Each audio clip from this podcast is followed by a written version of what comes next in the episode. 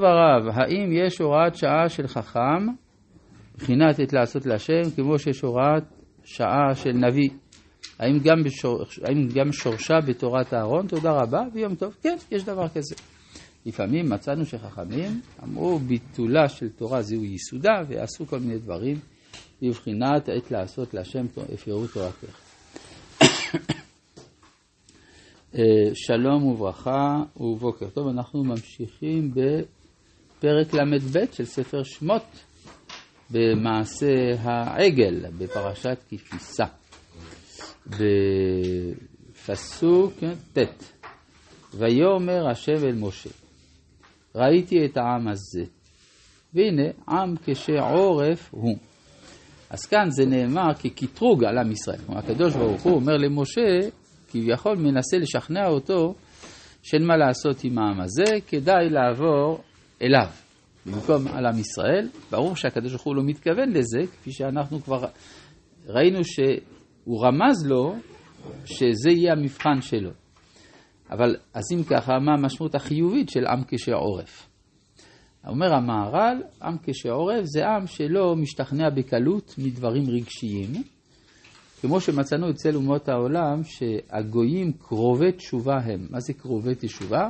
קל לגוי לחזור בתשובה אם משכנעים אותו בכל מיני פטנטים בעלי אופי רגשי ופתוס, זה עובד.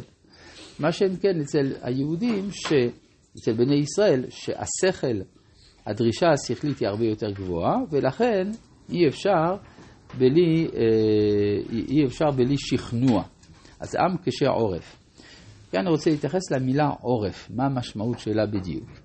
יש טענה של פרופסור ליבוביץ', שבימי התנ"ך לא ייחסו כל תפקיד למוח, שהרי המוח לא מוזכר בשום מקום בתנ"ך. הוא היה מומחה לחקר המוח? כן, כן, כן. והוא אה, דיבר, אז טוב, האמת היא שאפשר להתווכח על זה ולומר שזה כן מוזכר במילה אחרת, המילה לב. כן, כשהתנ"ך אומר לב, זה גם כולל את המחשבה ומרכזי הרצון וכולי. אבל עדיין אפשר לטעון, נכון, אבל לא ייחסו את זה לאיבר הנקרא מוח אצלנו. אבל אני טוען שפשוט זו טעות, משום שהמילה המציינת את, ה, את המוח בתנ"ך זה המילה עורף. כן?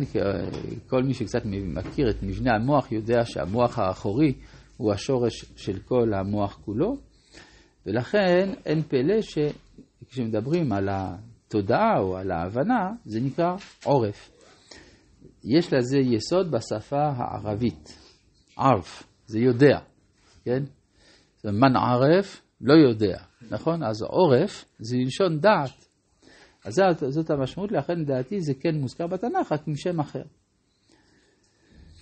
בכל מקרה, בואו נמשיך לפסוק י' ועתה אני חלי. מה זה ה"ועתה" הזה? מכיוון שזה המצב, שזה עם כשעורף, אני חלי ויחר אפי בהם ואכלם ואעשה אותך לגוי גדול.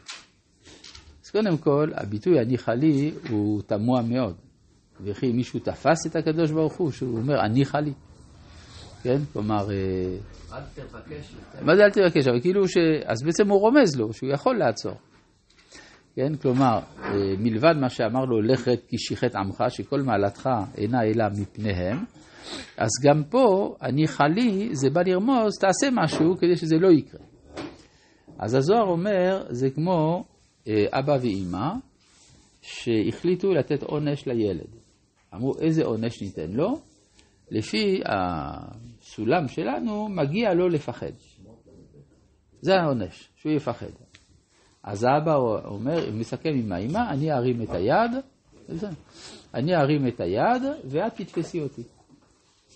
ואז האפקט יתקבל. אז זה בדיוק זה, אני חלי ואכלה ואתה תעצור אותי. זה ככה חז"ל הבינו את הדבר הזה.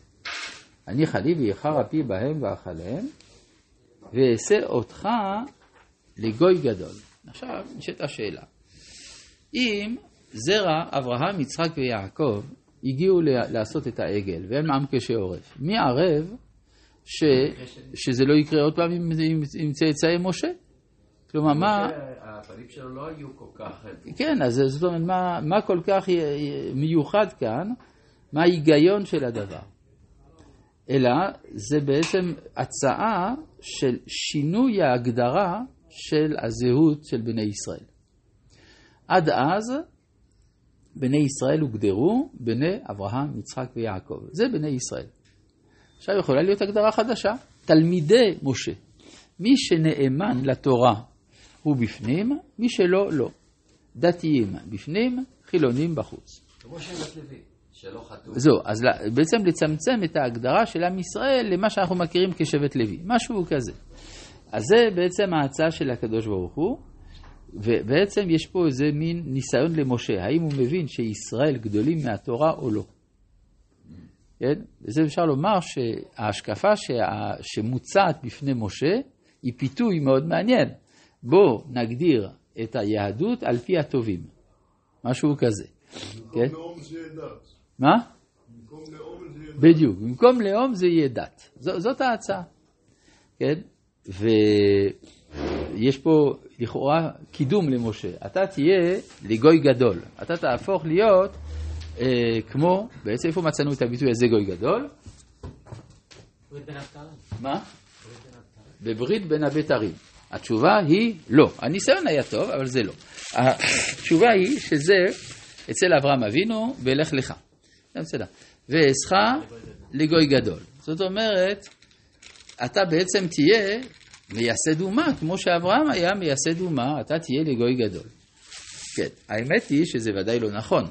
זה לא קידום, כי משה הוא יותר גדול מאברהם, מהבחינה הזאת שאברהם היה צריך להיות גדול, כי לא היה שום דבר לינוק ממנו. הוא צריך להיות גדול מכוח עצמו.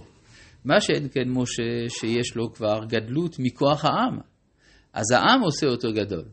ולכן, במקום להיות אב רם, כאברהם, שהיה אב שהוא גבוה מעצמו, משה. כן, אב המון, הוא אב, הוא אב, אב רם. משה הוא בן עם רם. זאת אומרת, העם הוא זה שעושה אותו לגדול, כי הוא יונק מהעם הרם. לכן שמו היה משה בן עמרם, ויש שאומרים שזה גם בגלל שזה היה השם של אבא שלו. כן. מה עם הקשר של ה... של מה של? שמשה רבנו היה איש האלוקים. כן, זה בדיוק העניין. אז אתה אומר, משה רבנו הוא איש האלוהים, אז לכאורה, יש לו מעלה מעצמו. אבל זה האור החיים מאיר, איפה כתוב שמשה הוא איש האלוהים בתורה? איפה זה כתוב? זה כתוב מקום אחד בלבד, בפרשת וזאת הברכה. עוד מעט מגיעים לשם. בפרשת וזאת הברכה, וזאת הברכה אשר ברך משה איש האלוהים את בני ישראל לפני מותו. כלומר, בזה שמשה מברך את בני ישראל לפני מותו, בזה הוא נעשה איש האלוהים. כן? זה, לא, זה מכוח, שוב, הברכה שלו לעם ישראל. אז, אה, אז איפה היינו? כן. ויעשה אותך גדול. ויחל משה את פני השם אלוהיו. ויאמר, למה יכ... השם יכרה אפיך בעמך שהוצאת מארץ מצרים בכוח גדול וביד חזקה? כאן צריך להבין, יש כמה דברים בפסוק הזה שצריכים בירור. מה זה ויחל משה את פני השם אלוהיו? וכי מצאנו שהקדוש ברוך הוא אלוהי משה? לא מצאנו בשום מקום אלוהי משה. מצאנו אלוהי אברהם, אלוהי יצחק, אלוהי אליהו מצאנו. אבל אלוהי משה לא מצאנו. אבל אם אנחנו מבינים את זה על פי הקבלה, הכל מובן, כי משה הוא מידת הנצח, ושם הוויה מציין את מידת התפארת. והנצח יונק מהתפארת. לכן ויחל משה פני השם אלוהיו. זה מובן. כן. כך הסביר מניטו. ויחל משה פני השם אלוהיו, ויאמר, למה השם יחרה אפך בעמך? עכשיו נשאלת השאלה, מי הוא, אם נדייק, את מי בדיוק הקדוש ברוך הוא להשמיד, אנחנו נראה שזה דווקא הערב רב, ועליהם משה מתפלל. זה אנחנו נראה בהמשך, אבל בינתיים רק רציתי להזכיר לקהל הקדוש, שהיום בערב יש, יש כנס וירטואלי של, של מבצע ההתרמה לברית עולם, ומאוד חשוב להשתתף כדי לדעת כיצד לפעול בקמפיין שמתקיים בשבוע זה ממש. לא, לא גמרנו, ויכל משה את פני השם אלוהיו ויאמר. למה השם יחרה אפיך בעמך? אז בעצם הוא אומר, אם אתה משמיד את הערב רב, עמך אשר העלית מארץ מצרים, אתה בעצם פוגע בעמך, בעם ישראל עצמו. למה? את זה נראה בעזרת השם.